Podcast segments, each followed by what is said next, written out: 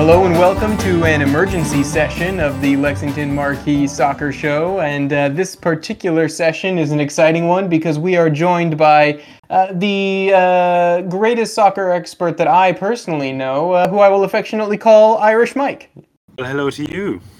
Uh, welcome, Mike. Uh, I'm excited to have you, and I'm excited because today we did a little research for once on this show, and we're going to take a look at, uh, or at least try our hand at analyzing the USL League One championship game that happened in late November just this past year, and see if that tells us a little something about how we can build a championship caliber team in Lexington, which obviously uh, we're going to do immediately in year one, right? Precisely, and like with our finger on the pulse as accurately as it is, you know, ba- basing all of our observations on something that happened three months ago, this is exactly the, what we need to develop Lexington soccer. No, yeah, I, I think you're exactly right. Uh, this is exactly the kind of attitude, in fact, we want through the organization, uh, if, if I'm not mistaken, right?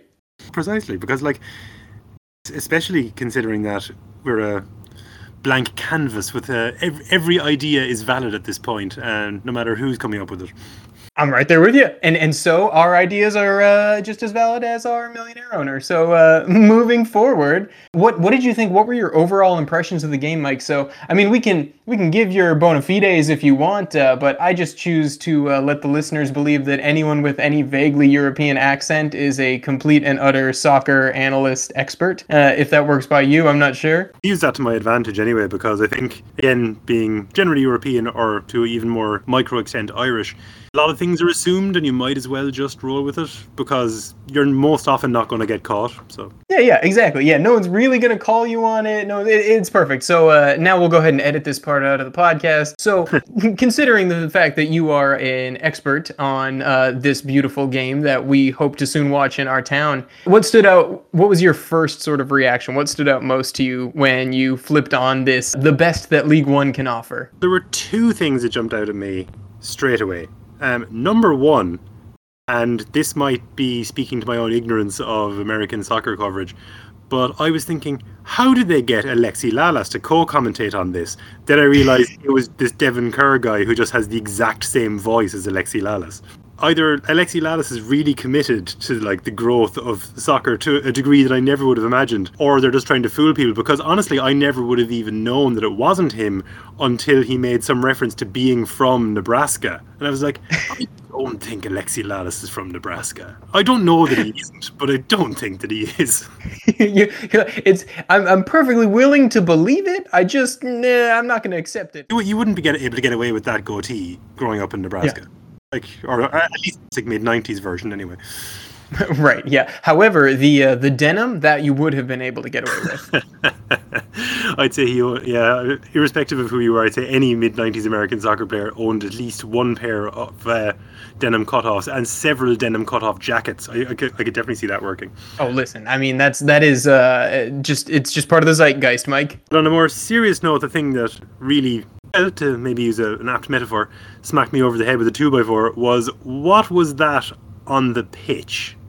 It was like every single pass was accompanied by a puff of something, and I don't know what that was. Yeah, so I believe you have uh, been rudely introduced to the uh, world of soccer on baseball pitches, or as I often affectionately describe it, playing tennis on a ping pong table. So Omaha plays on a baseball pitch converted into a soccer stadium, and I'm not certain what Omaha does, but I believe like Louisville, when they used to play at Slugger Field, would basically just roll sod out over the clay infield. So I believe what you're seeing is dudes just like if they drag their feet or hit the ball against something, they're just like tearing up the sod and kicking up the clay or sand underneath. Yeah, because again, I was looking at it, kind of going, "Is is that sand or as you say, it might be sod?" And it's sort of like, is did, might does this benefit certain players? Do other players just get demonstrably worse by having to deal with this? Like it was it was a little unfair to judge some of them. I think some of them triumphed over it. And there were, yeah. one, there were one or two players who were clearly far better than anybody else in the field, but there were a couple who I don't think um, who were disadvantaged by it, and there are definitely a couple who I don't think I think it disguised how rubbish they actually are by giving making you feel sorry for them. I like it, um, and uh, maybe uh, luckily that, uh, or luckily or unluckily, that shouldn't be Lexington's case because we'll play on a real soccer field. But I'm right there with you. It's it definitely, in my opinion, I think it's a negative to guys who are good on the ball with the ball on their feet. Like anyone who wants to dance around and play really sort of beautiful touch and go, even like tiki taka. Not that we're going to see that in League One, but anyone trying to do that, it's definitely a disadvantage. It seems to me and anyone who wants to play Route One, like big guys with cinderblock feet, like yeah, this is sign me up. I, I think you just described Greenville's entire tactic there. uh, yeah, uh, I think that that could indeed have been their tactic of the uh, the legend John Harkes. No, I couldn't believe it when I saw John Harkes. I was like, yes. It's like again, like, I, I know I mentioned Alexi Lalas earlier, but it's like we're, we're assembling the USA '94 team. Welcome to League One. It's a beautiful, beautiful place. So John Harkes uh, is down in League One. He was actually formerly a USL Championship coach, but uh, had some disagreements with the front office in Cincinnati. So now he's in League One, which you know I I feel like we should have expected that from John Harkes as someone who uh, often has disagreements with people and uh, teammates who he's not supposed to disagree with, or maybe the bigger issue is that he has agreements with people he really shouldn't have agreements with. that's that's a phrase you don't hear enough. I quite like that. yeah. One thing I will say, I did notice, um, just to go slightly off topic, I was looking up the other coaches of USL League One teams, and I noticed that one of them is an Irishman. Yes. Eamon Zayed. he was actually formerly a player. I think he played one season for Chattanooga, but he and he used to play in Iran, right? Yeah, because he's he's got an interesting family background in that. Like he's born in Dublin. One of his parents is from Dublin, his mom, I think, and then his dad is from Tunisia or Libya. He played internationally for Libya. Played Yeah, underage for right. Ireland, and then played in Iran. Yeah, like he and he has some mad record of like scoring some daft hat trick in some like Tehran derby in the last ten minutes of a game to win it. Or It's, it's, it's one of those like things where he's a cult hero in Tehran that like nobody else would ever know that other than him. yeah, if he's not there to sing his own praises, no one will. Um, I actually listened to an interview uh, by him the other day. By it was just an Irish podcast actually interviewing him because he got this head coaching job. I guess they kind of follow former. Uh, well, like you said, he wasn't even a national team player, so I don't know. Oh, but it's even better. But even if like if you were to the point where you play League of Ireland and you're doing something outside of Ireland, then like you can count those on one hand. Like we we had a player called Cillian Sheridan years ago who basically toured around the second tier leagues of Europe and actually did quite well. Like and he played in Cyprus for a few years and in Poland for a while and he was just kind of this this journeyman who actually was again a bit of a cult hero in like various uh, like outposts across Eastern Europe. Which makes me laugh because uh, actually, uh, in those outposts, never, never really MLS as far as I know, but the USL has a strong relationship with Irishmen uh, and Kentucky for that matter. So he first played for Orlando City, but James O'Connor was a player for Orlando City. Louisville City, when they came to the league, Orlando moved up to MLS, and then Louisville bought Orlando's USL slot, basically. And so then they uh, Orlando helped them out a ton. And one of those things they helped them with is that when O'Connor retired, he became their head coach. Uh, and basically built that entire team uh, splendidly, and now he is his technical title. He's probably vice president of something, but he basically runs all their on-field operations. That's pretty cool. Yeah, because like I think that's a the legacy of the kind of the more globalized nature of soccer in Europe and especially in England and of recent times is that you have a lot of these Irish players who once upon a time would have been like a jobbing pro like in the championship but now there's so many different nationalities represented that they just don't get to look in anymore so they kind of have to spread their wings a bit And and I think that profile is interesting because again, it, at the level we're looking at, those are the kind of players we're going to look for. So I guess what we're really getting at is what you've seen of the quality of play and players on the field in this title game, Mike. Who's on the horizon for us? Give us some Irish guys. Let's let's bring them in. Lexington has uh, we've got Irishmen around, right? I don't know. yeah well they're all horsey people and they're all about five foot nothing so I don't think they'd be any use to us they certainly couldn't get a game for Greenville since you have to be like a, an enormous lummox to play for them it would seem Right, right, yeah. Although I was going to say, except for the one player of theirs who was small, who I couldn't stand, but we'll get back to him later. I, I, but I, I won't say who it is, but I've got notes down saying, X for Greenville fancies himself, just recycles and jogs. I'm so excited to get there. Um, okay, so in interest of that that uh, getting the payoff for that splendid teaser. Overall, sort of, uh, what would you rate the level of play of this game? Like, where would you kind of put it? I know that the field is going to be a major concern, and these kind of things going on the road in this league, and then that puts a damper on some players' game and maybe artificially inflates some others. But how would you sort of characterize, uh, again, like we said before, what the best of what USL League One can offer? Because really, Omaha and Greenville are far and away the two best teams in this league and have been for its entire existence, with the uh, exception of the first year where uh, FC Dallas's B team won the title, but they're no longer in the league. So. Yeah, and I, I, was reading about that too, and I'm, there are going to be plenty of questions from me, and you'll have to excuse my ignorance. But yeah, yeah. This whole um, what was the other thing called the MLS Pro that they moved to or something? Oh my MLS Next or something. Yeah, yeah MLS Pro Next. It's the, the logo is trash. It's hilariously bad, but yeah. Yeah, because like I just noticed that these there were these other teams who were there, and like again, that's the whole. I know you have to build a culture and the, the, franchise model and all that, but it is just a bit jarring for someone who's used to. Well, this team has been there for hundred years, and someone rich bought them, and they got good all of a sudden, as opposed to this team appeared out of nowhere and uh, overnight won X division. Right, right, yeah. Like uh, for instance, Omaha, the winners of this game, just came out of nowhere, built an immediate like contender, and and it's uh, League One, the what you need to spend is a lot less because of how small the league is.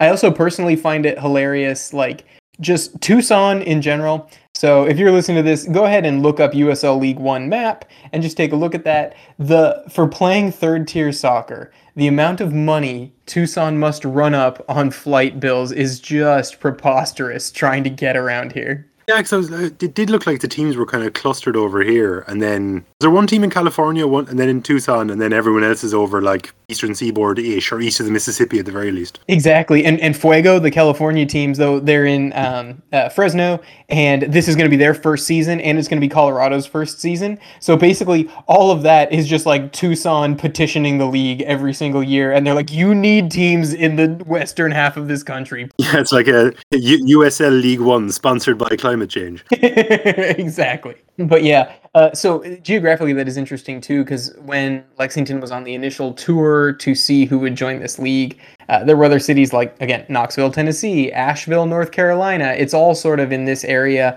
So I'll be really interested long term to see if USL puts their money where their mouth is and does institute at least internal pro rel promotion and relegation. That's the big thing for because, me. I was looking at that earlier, and yeah does actually feed into what I want to talk about later with regard to what I want Lexington to do. But yes, while there is no pro uh, promotion and relegation, it poisons the well a little bit. But at the same time, I know you have. Mm-hmm. I, I do know you have to build up this culture of people watching it, and you know, build up rivalries between teams and all of that, and get more teams wanting to get involved. But um, the one upside of having no promotion or relegation at the moment is it allows Lexington to establish an identity that it doesn't matter if it doesn't work commit to it and to say we're going to play this way or we're going to recruit players who do this sort of thing or get coaches who think in a particular way. And even if they lose all their games say we're going to keep trying this because this is the thing that we want to do in the future when promotion is a possibility. Right there literally is no basement because the basement is oh look you sign up and you play again and even uh, not being dependent on a draft of players like the nfl is or like the nhl is other leagues that use this franchise model in what is a very north american style of sports league structuring. Um, and and like you said, it, it, as long as they can sort of inculcate this uh, early uh, identity and and rivalries and things like that, uh, I'm I'm right there with you. And so I mean, let's let's skip a, a ahead to that and use this game as a framework. What we talked about John Harkes and sort of he has been wildly successful everywhere he's gone in USL. So everywhere in uh, American lower division soccer but the style of play, at least in this game, was not attractive and not successful. A lot more uh, Route One. Like, how would you characterize Greenville first, and then we'll hit on Omaha and see if either of them are a model you're interested in. Yeah, well, Greenville, I I both see what they were doing and have no idea what they were doing simultaneously. Like from a from a defensive standpoint, they were trying to be compact, but they just ended up being clogged has so many bodies in the middle of the pitch. It was ridiculous, and they were almost falling over each other. And it was it was so easy to play around them. And like we'll come to we'll come on to him later, but that uh, left back Viader, he is far too good for this league. yes. oh my goodness. At the very least, he should be in the championship. Like I, it's it's yeah. I'm with But you. then he just had so much joy down the left to the point that about 15 minutes in, they just stopped going down that channel at all, just so he wouldn't get the ball. But um, it's so true. like it was just their their defensive. I, and again, being compact, if you do have your low block, do the whole Mourinho thing. If everyone's very disciplined and knows where they're supposed to be, it's a platform, and I get that. But if they end up being clogged rather than compact, which is the, again the two words I wrote down, then it just becomes messy. And even in even in build-up play, they were so ponderous. Like it, they took too long on the ball. It was very kind of scattered. Like they started off doing these like diagonals down the wing to that Ibarra guy, but Mm, again he just had no joy against Viader, so they stopped doing that. I liked that uh, Gavilanes guy. He was a bit of a live wire. Like he uh, he had a, one great cross, like um, uh, out, bit out of no, out of nowhere, kind of in like 25th minute, where I think that that big lummox of a striker they had up there who just headed it wide when he really should have scored, and he had a rather ostentatious and entertaining dive over um, Nuhu around half time for a penalty that if that had been given, uh, I, I would lose the will to live. But um, otherwise, it was like their midfield was just forgettable, and it was just every time they got the ball, I had no idea what they were going to do because I didn't think they had any cohesive plan of how to attack. And when they didn't have the ball, they were so passive, like they didn't press at all, and they just invited pressure onto them, and then they had all their players compacted in the middle, which meant they were easy to play around, and it was a, it was a miracle that Omaha were only winning by two at halftime. What do you think? So we talked a little bit about the baseball stadium. That's kind of where I always go because I'm right there with you with that congested feeling, um, just feeling like a logjam back there. Do you think that was the majority of that was caused by this particular pitch that they were playing on and the non-regulation congested nature of that, oh, or because I think this is similar to what you said as well. Like their midfield, or was their midfield just not up to it? Like because on some level that should have benefited them. If they don't have an athletic midfield, then they should have been able to make up this minimal ground better. But I don't know. Do you think that that strictly came down to the pitch or more of the players? I think it's the players. They don't. They didn't seem like they had players with natural width, or like um. They reminded me a bit of the kind of the joke we have at home about a, a Tony Pulis team, back, like back when he was. He was just basically if he could play centre backs in every position, he would. And it, it sort of seemed like that's what they were going for, like because they it was. I will say their left-sided centre back, whose name is Casey, is number twelve. He was quite good, and but again, he was a left-sided centre back. He was kind of cultured coming out of defence, and had a decent pass on him. But then the rest of them back there were also just sort of doing the same thing, but not as well. And Mhm. it just seemed that the, the wingers for um, Omaha got so much joy, and even that um that that random little scamp for uh, Omaha, that guy Boyce, he reminds me of Conor Gallagher for um, Crystal Palace. One of those players who's like all action. You love him on your team, you'd hate him if he's playing against you. He kind of a bit like a like a golden retriever puppy or something. It was like you know he's just r- rampaging around the place. You don't really know what he's going to do, and they didn't know how to counter that. And again, it was just so stodgy from them. And he, like again, I mentioned before that like their their um they were kind of ponderous in their build up, but their passing was so lateral as well. Like if you were con- compared to Omaha, when Omaha built from the back, their passing was always progressive. And Mhm. each player moved it forward slightly. You could see from centre back to centre back, back to whatever wing back or full back rather. It was they were moving the ball forward whenever they went anywhere. Whereas it was always just very just plodding and just dull while they were passing it around, waiting for someone to lump it forward to.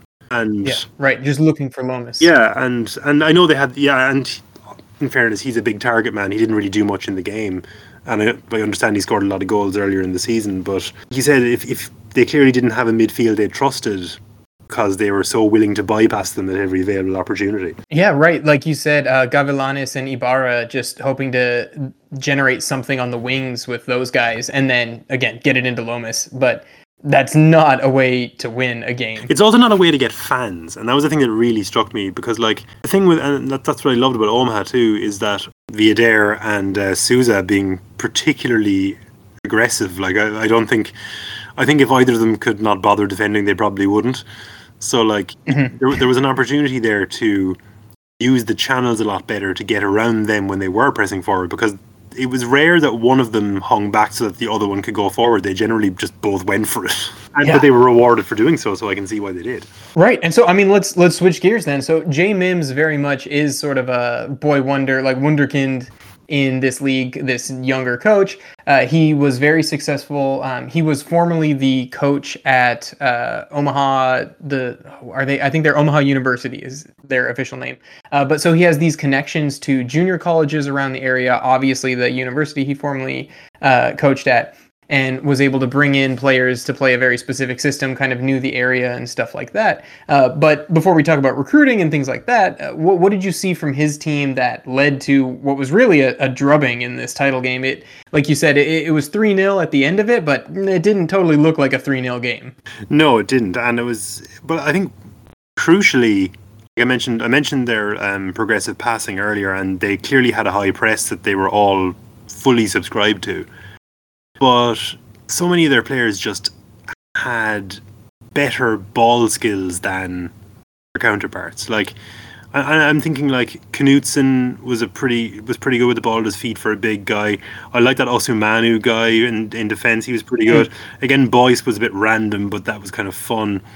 Um, obviously Viader was great. Your man Conway Yes. was like.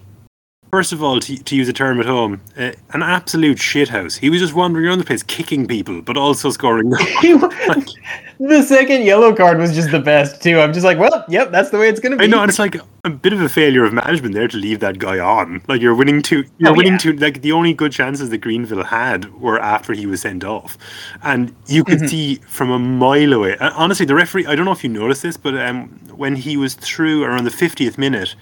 And he didn't do anything wrong, I don't think. But he kind of flicked at the ball when the uh, Greenville keeper went down on it, and he almost kicked him, and the Greenville keeper stayed down. The ref took his yellow out of his pocket, but then realised he'd already booked him and didn't want to send him off for it. Yeah, because at the time I was like, they're going to send him off for that because I saw the yellow, and then I think the ref was like, oh no, I've already booked this guy, and then he gave him a stern talking to. But yeah, at that point you were like, ah, there's no way this fella's staying on the pitch. But but at the same time, you do need that for a high press. You need these people who are like right on the edge. That sort of like eh, for every time he gets sent off for doing this kind of stuff, he's going to win the ball back in an advanced position and lead to an overload and have a two on one or a three on two or whatever. So you can't say that it's a negative thing. It's just that maybe on those days when he's already been booked early on, you maybe take him off a bit beforehand. Right. You might just you, you might need to do one of two things. You either need to have a third center forward that you're confident in on your team, or maybe you need to coach in this idea for a little formation change. Like maybe, oh, we can't play two at the top anymore. Conway's got to come off. Hurst, you're leading the line. By, By the way, I loved how they had a player G Hurst as their striker, like you know, just just just to give any kind of uh, shades of England 1966, like you know, it's just I did I did, found that very entertaining. I, I believe he's a Scotsman uh, as well. If that does anything Even for you. funnier, and yeah, Yeah. because every time I saw him, oh, there's Jeff, sorry, Greg Hurst, but um. I'm trying to think what- else there was that. Yeah, that that was pretty much the most what I what I saw from them. It was like defensively, they weren't challenged. But There were a couple of occasions when they did look a little ropey, which is kind of again what you'd expect from a team who play the way they do. Like there was that um that chance, uh, the, the kind of the Gavilanes little tumble over Nuhu. Mhm. But like that was Mhm. that all came from like a really clumsy attempted clearance from Souza, and it was had they got something out of it, it would have been genuinely unfair because I, I like it would have been entirely fortuitous for Greenville to even get a penalty in any scenario. Never mind then, but it, it just seemed that a team that had more of an attacking plan might have been able to get at them, but Mhm. they never needed to worry about that. So. Yeah. Right, and and let's pivot a little bit. Um, so with this idea specifically, uh, Omaha being more attractive, and we're interested in what does this mean for Lexington and what could they build. Obviously, Greenville on their day would I think have been a much more exciting team to watch uh, when things were working. Although, like you've said, maybe they benefited from just having uh, Mario Lomas, who is legitimately a very talented number nine, but he is a big a big lug. That's what he is. Um, and so Union Omaha just decided no thank you, and it didn't work. Like we've talked about, uh, Knutson and Osumanu, uh, good center back pairing. They're able to handle that guy. But certain elements of Omaha that you talked about, both advantages and disadvantages, all seem like things that exactly like you said, I'd love to see Lexington do. Specifically, playing that high press, exciting, create turnover chances, having someone like Conway who's going to try and mix it up. And yeah, sometimes it's going to go wrong and that's going to be really bad for your team. Boyce has sort of this free ranging style. Sometimes that's going to go wrong and that's really going to be bad for you. But for the fans, that's exciting. I mean, kind of to to build excitement for that first year, you kind of want more three two wins than 1-0 win wins. Oh, absolutely! Like, and you, you need connection and buy-in, like because, like, if Greenville, and again, this was a, a USL League One final, and you have to do whatever mm. you can to win the game, etc., etc. But if it's just regular league games, and like Lexington have to go into any season assuming that they're going to finish bottom. They're they're I know that I know they're not mm. the only new team, but you have to assume that you're going to be worse than everybody who's already there. And yes, with that assumption, you might as well have a bit of fun, and you might as well get your fans connected with the players you actually have playing for you. Right. The way you're going to catch teams who are better than you, and let's just, for the sake of the audience, like we're not saying Lexington's going to be bad per se, and we do understand that like Omaha, you can you can buy players and come into this league out of nowhere because it is so new. The league itself is less than half a decade old.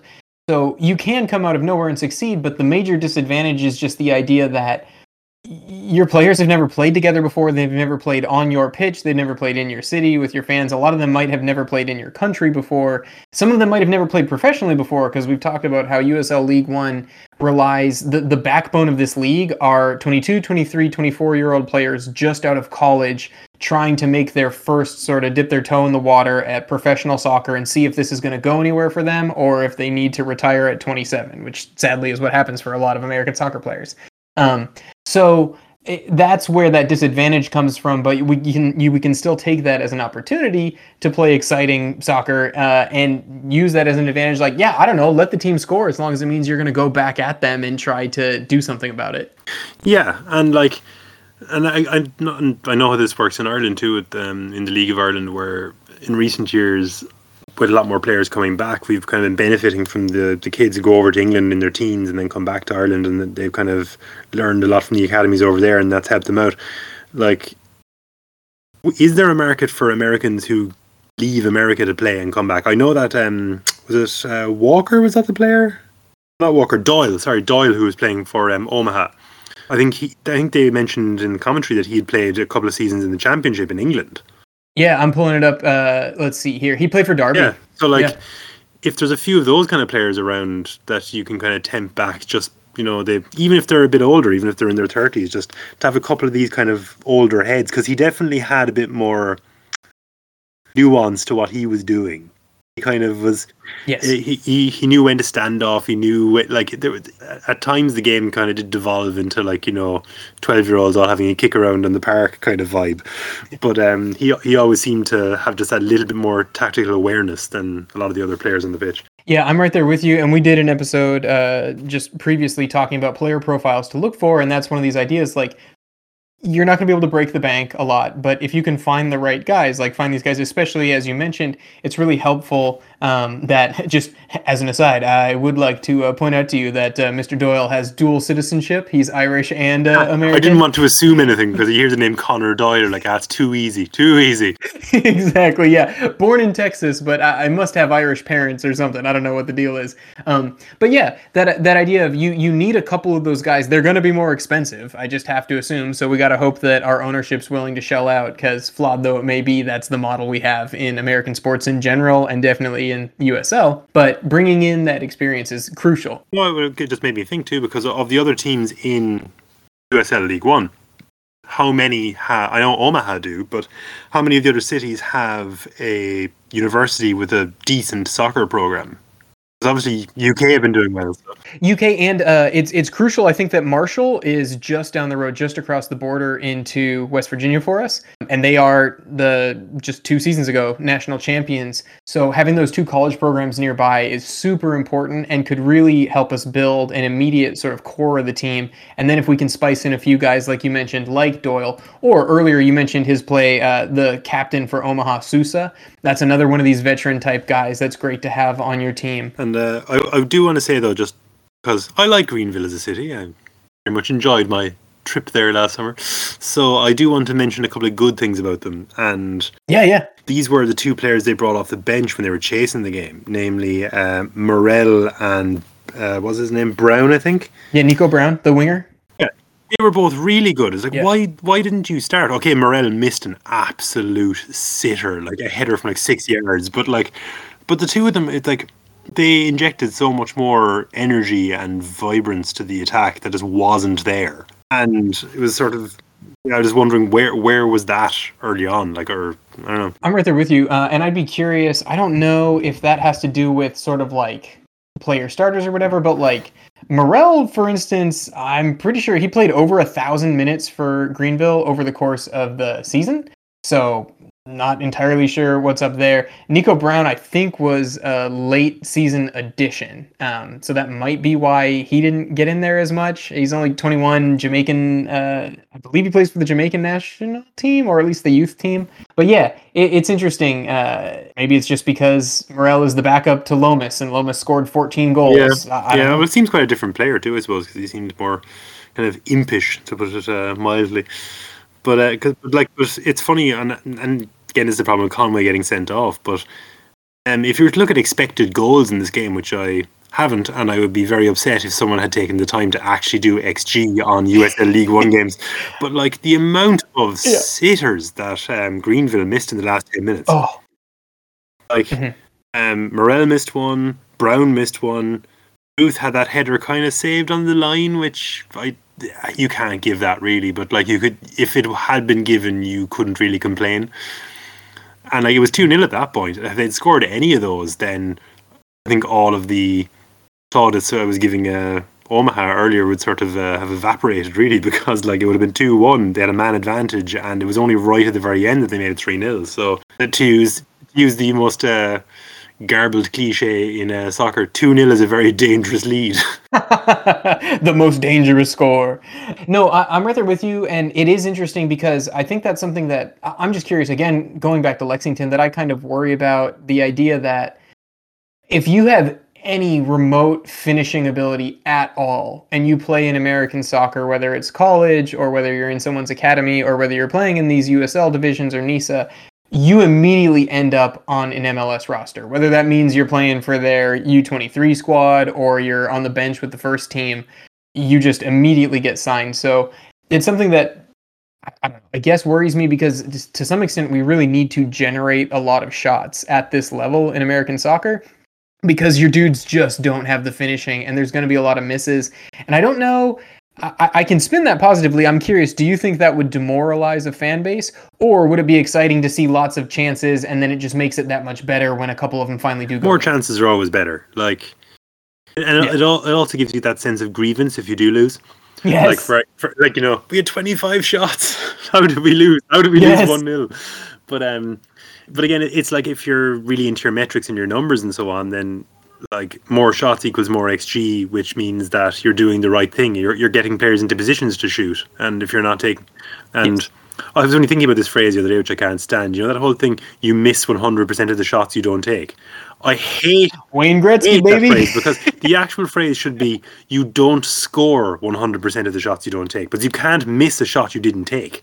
That's true. That's it, true. It might be semantic, but you won't. You definitely didn't score it, but you can't miss it because miss implies you took the shot and didn't score it. yes, but, uh, yes. To anyone who ever played uh, hockey for any Alberta-based uh, hockey teams, then um, I, I, challenge you to uh, correct me on that. yes, yes. Uh, I think that it's uh, ironclad logic there.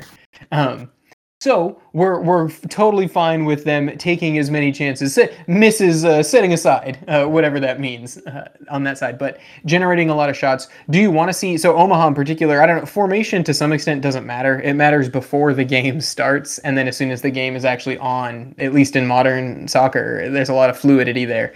Um, but Omaha happens to play a 4-4-2. But like you said, they absolutely just unleash the dogs with their fullbacks and just let them bomb forward. Is there a specific formation or style of play you want to see Lexington to um, commit to? And then from there, if there is one, is there a player type or like a key role that you think would be a must to make that happen? Like, is there someone who we really need to hit a home run on a player type? Well, that's the thing. Is is that it was weird to see a game played by two teams playing four four two.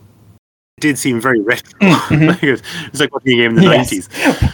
But um, honestly, the formation doesn't matter that much because it'll all come down to what coach they get. And if the coach has a clear identity of what he wants to do, then the formation is dictated more by the players he's able to get than anything else. Mm-hmm. And like, you know, if you, if you look at what's popular at the moment, you've got like three main styles, and they're like your three-five-two with your wing backs. That's kind of been favoured by Chelsea, to give a good example.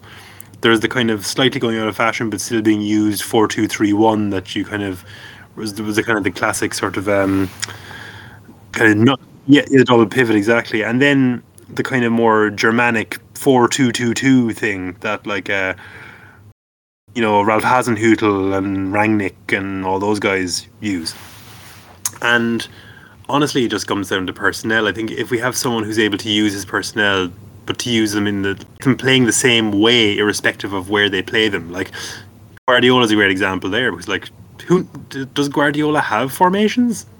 Like it's just eleven people who are really good at soccer all on the team, and they win more often than not. like I have, I have no idea what formation they play, and I know it's yeah, and so it's, it's and okay, like arguably the best team in the world. There's no point worrying about that too much.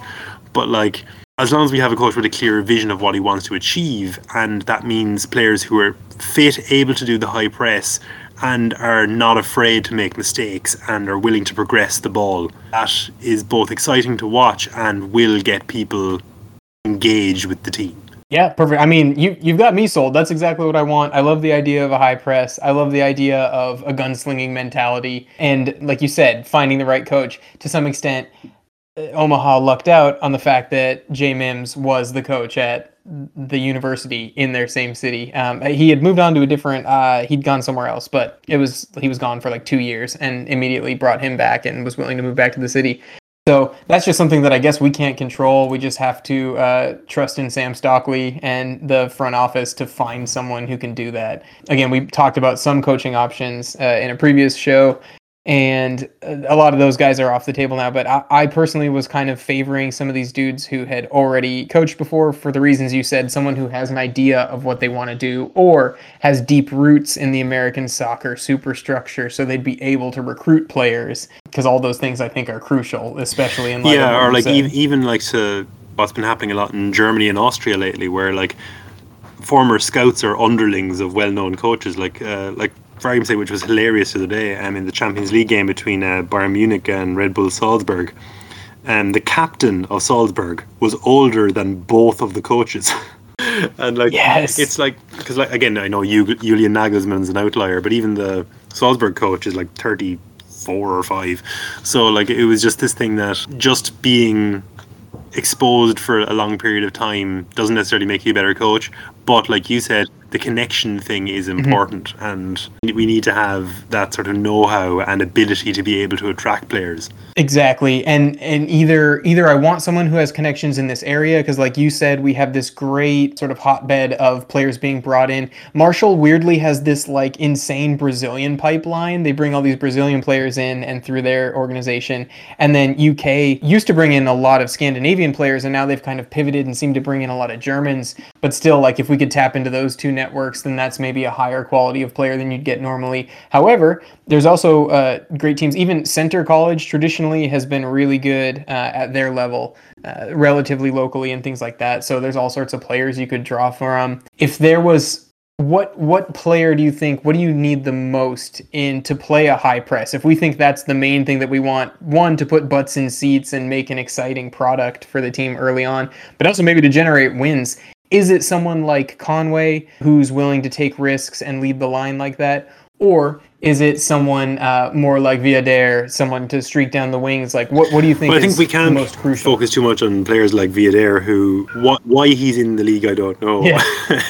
he's you to know what's even crazier? He's still in the league. Like Omaha Omaha sent five starters up to the championship this past year. Like their their entire team got picked bare. They won this title and the championship clubs came in and they're like, "Well, I'll have some of that and I'll take some of that." So they've lost like their entire team, but not Viader. Maybe he's really taken to the Omaha lifestyle. I know with with the uh, the denim cut off jackets as we uh, alluded to earlier. But um, actually, and you know, it's funny. It, it it's like, and it, this is kind of one of those things where it kind of goes both ways, but when you think about what you want to get people excited, you kind of need these players like Boyce, honestly.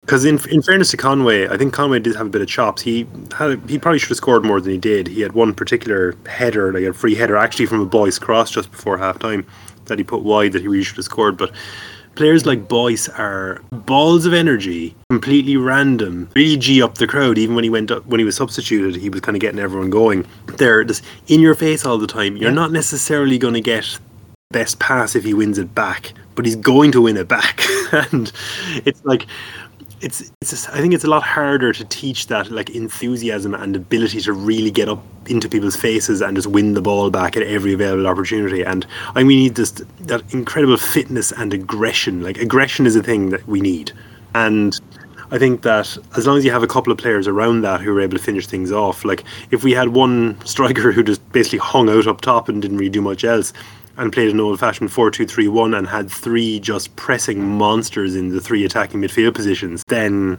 that's going to get everyone off their seats and that's going to get everyone really engaged. And I know that's what I'd like to see anyway because it's just creating chaos.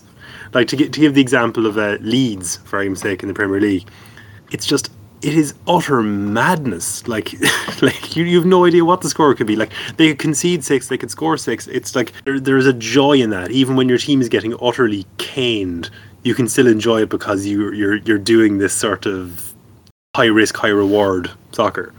Right, right. Even the Villa game recently with Leeds in particular, like you can be getting drubbed 3 1 at the half and you don't care because t- guess what? You're still going to come back and draw the game. Exactly. And uh, I, I, do I do forget about your uh, your Villa leanings and their one win in their last eight. Yeah, it's fine. It's fine. Don't, we don't. It, we should leave that go. Um, although it, it, does remind me of a wonderful theory I heard lately that uh, everyone thinks Steven Gerrard's doing really well because um, Villa play well in the games that are on TV. Yes. For, don't follow the results in their all their normal games that they actually end up losing. But we shall we'll, we'll digress from that, or that was the digression rather. But um. Oh, listen, I, I don't know what colors I bleed now, but claret and blue is all gone. Whatever colors Lexington picks, go ahead and plug those into the model. We're we're done now. Yeah, and let's let's not talk about names either. But uh. Mm. Uh, I, I, was listening to a very entertaining thing recently about uh, former names of American professional soccer teams, and oh, it's bad.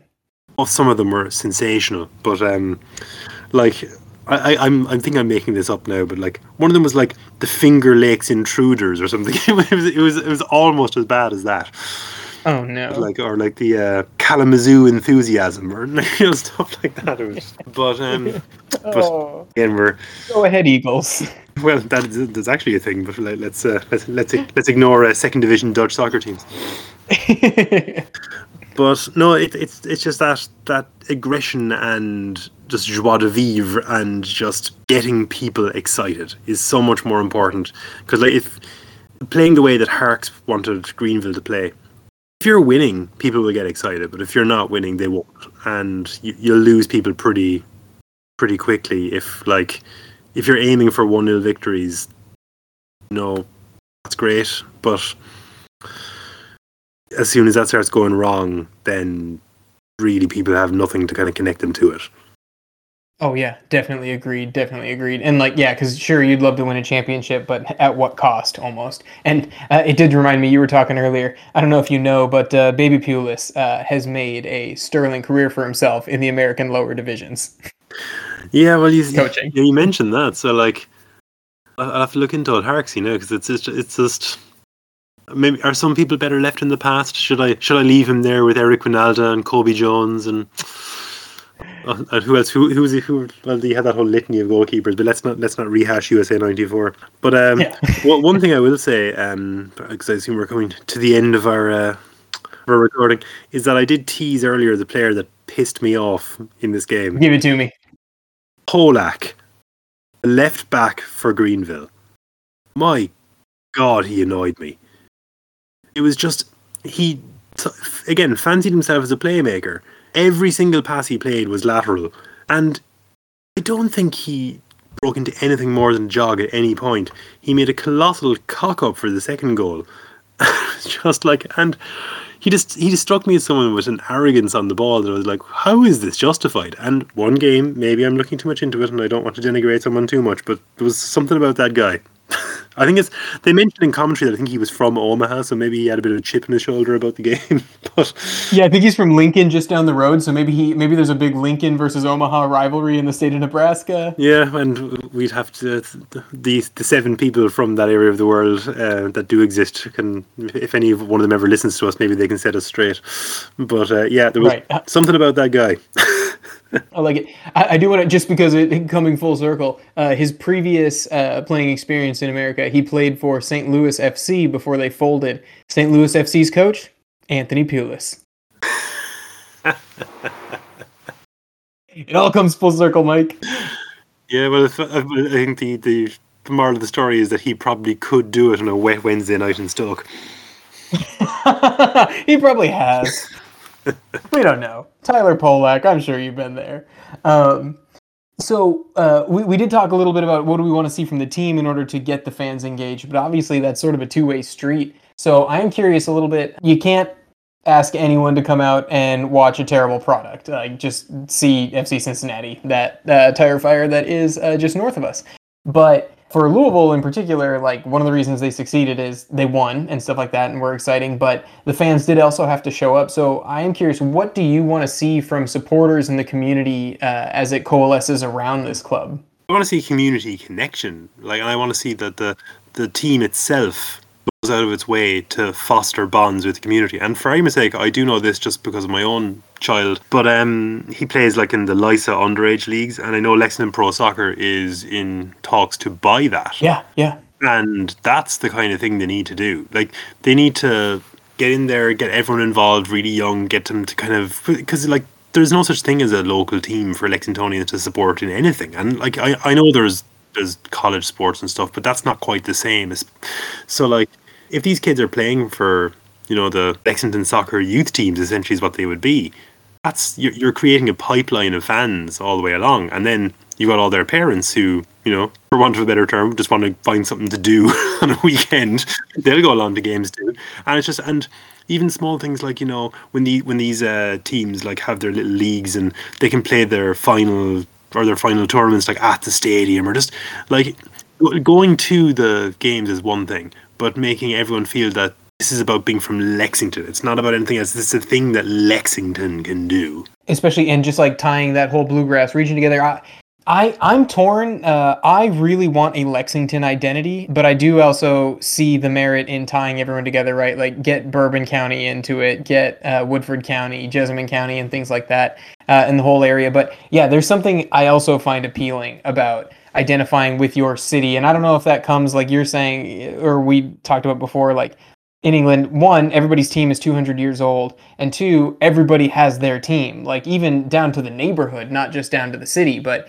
you don't need to root for a, a team where you have to drive. Or for like for me, even like I, I go to Lou City games, but man, I got to drive an hour and a half. I'm not I'm not going to every game, and really I don't know. It, it, it's my team, but not like that's not my community in the same way. And those guys don't come to Lexington, and why should they? I don't blame them. Like they they do connect to the city of Louisville, but that's the city. Um, so I'm right there with you, like connecting to these youth leagues, building that pipeline, or again having an academy system. Eventually, those guys are going to be your players. Um, hopefully, like that should be the real dream. Yeah, but but, and, but that's the point I'm making is that like not only will you have these kids who are going to be playing in these leagues and they're associated with mm-hmm. it, but you have all their parents Yes. And if you can get some of them engaged, and it's a fun thing to do. It's a fun day out. Like I, I, I remember when Lexington Pro Soccer sent out that um, survey about like what the stadium would be like and all that. Like having that corner with the the bar and the kind of tier, the terraces and terraces and all that. That would be phenomenal because that's a thing where people can go without their kids if they want to. Just to make it into a thing, like just make it into an actual destination, something to do. And even like when they get the stadium built and if it is downtown like they want it to be, like that's just going to be phenomenal. And it's just making sure that you and like for argument's sake, all all big businesses now, no matter what they are, they lose money for a number of years before they get anywhere.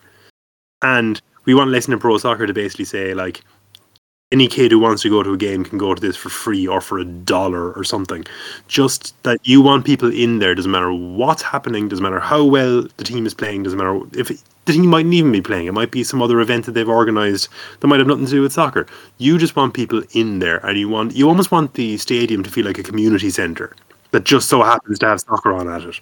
And especially, yeah, I'm right there with you with that as well. Uh, and and that's why I think downtown is so crucial. So there's this idea, our ownership group, that he owns a plot of land on the north side of town, out by the interstate, which is great.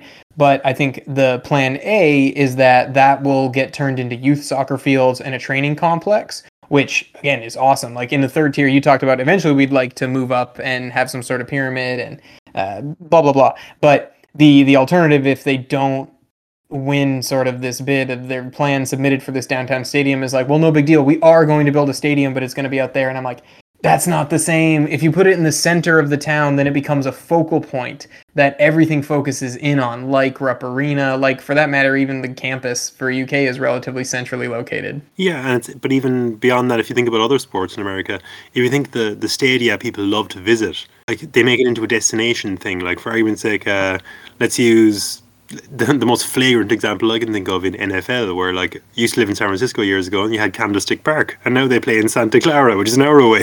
Yes. you know, no. Yes. It's ridiculous.